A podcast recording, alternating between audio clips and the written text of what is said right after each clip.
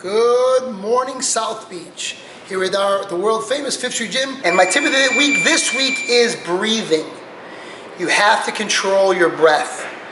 Breathing is the only thing that we do consciously and subconsciously. Your heart will pump whether you think about it or not. Your hands will move when you want them to move. But breathing happens both ways. And if you want to react, you just want to naturally be a fighter. You have the breathing is the secret. By controlling your breathing, you'll have a link to your subconscious. You'll have a link to your the way your whole body works. And it's super important. So as you gain better control over your breathing, you'll have better control over everything.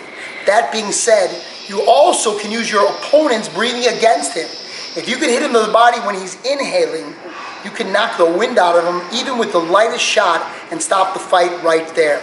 You can listen for his breathing and realize that he's so tired and it's maybe time to step on the gas and set a pace that he can't maintain.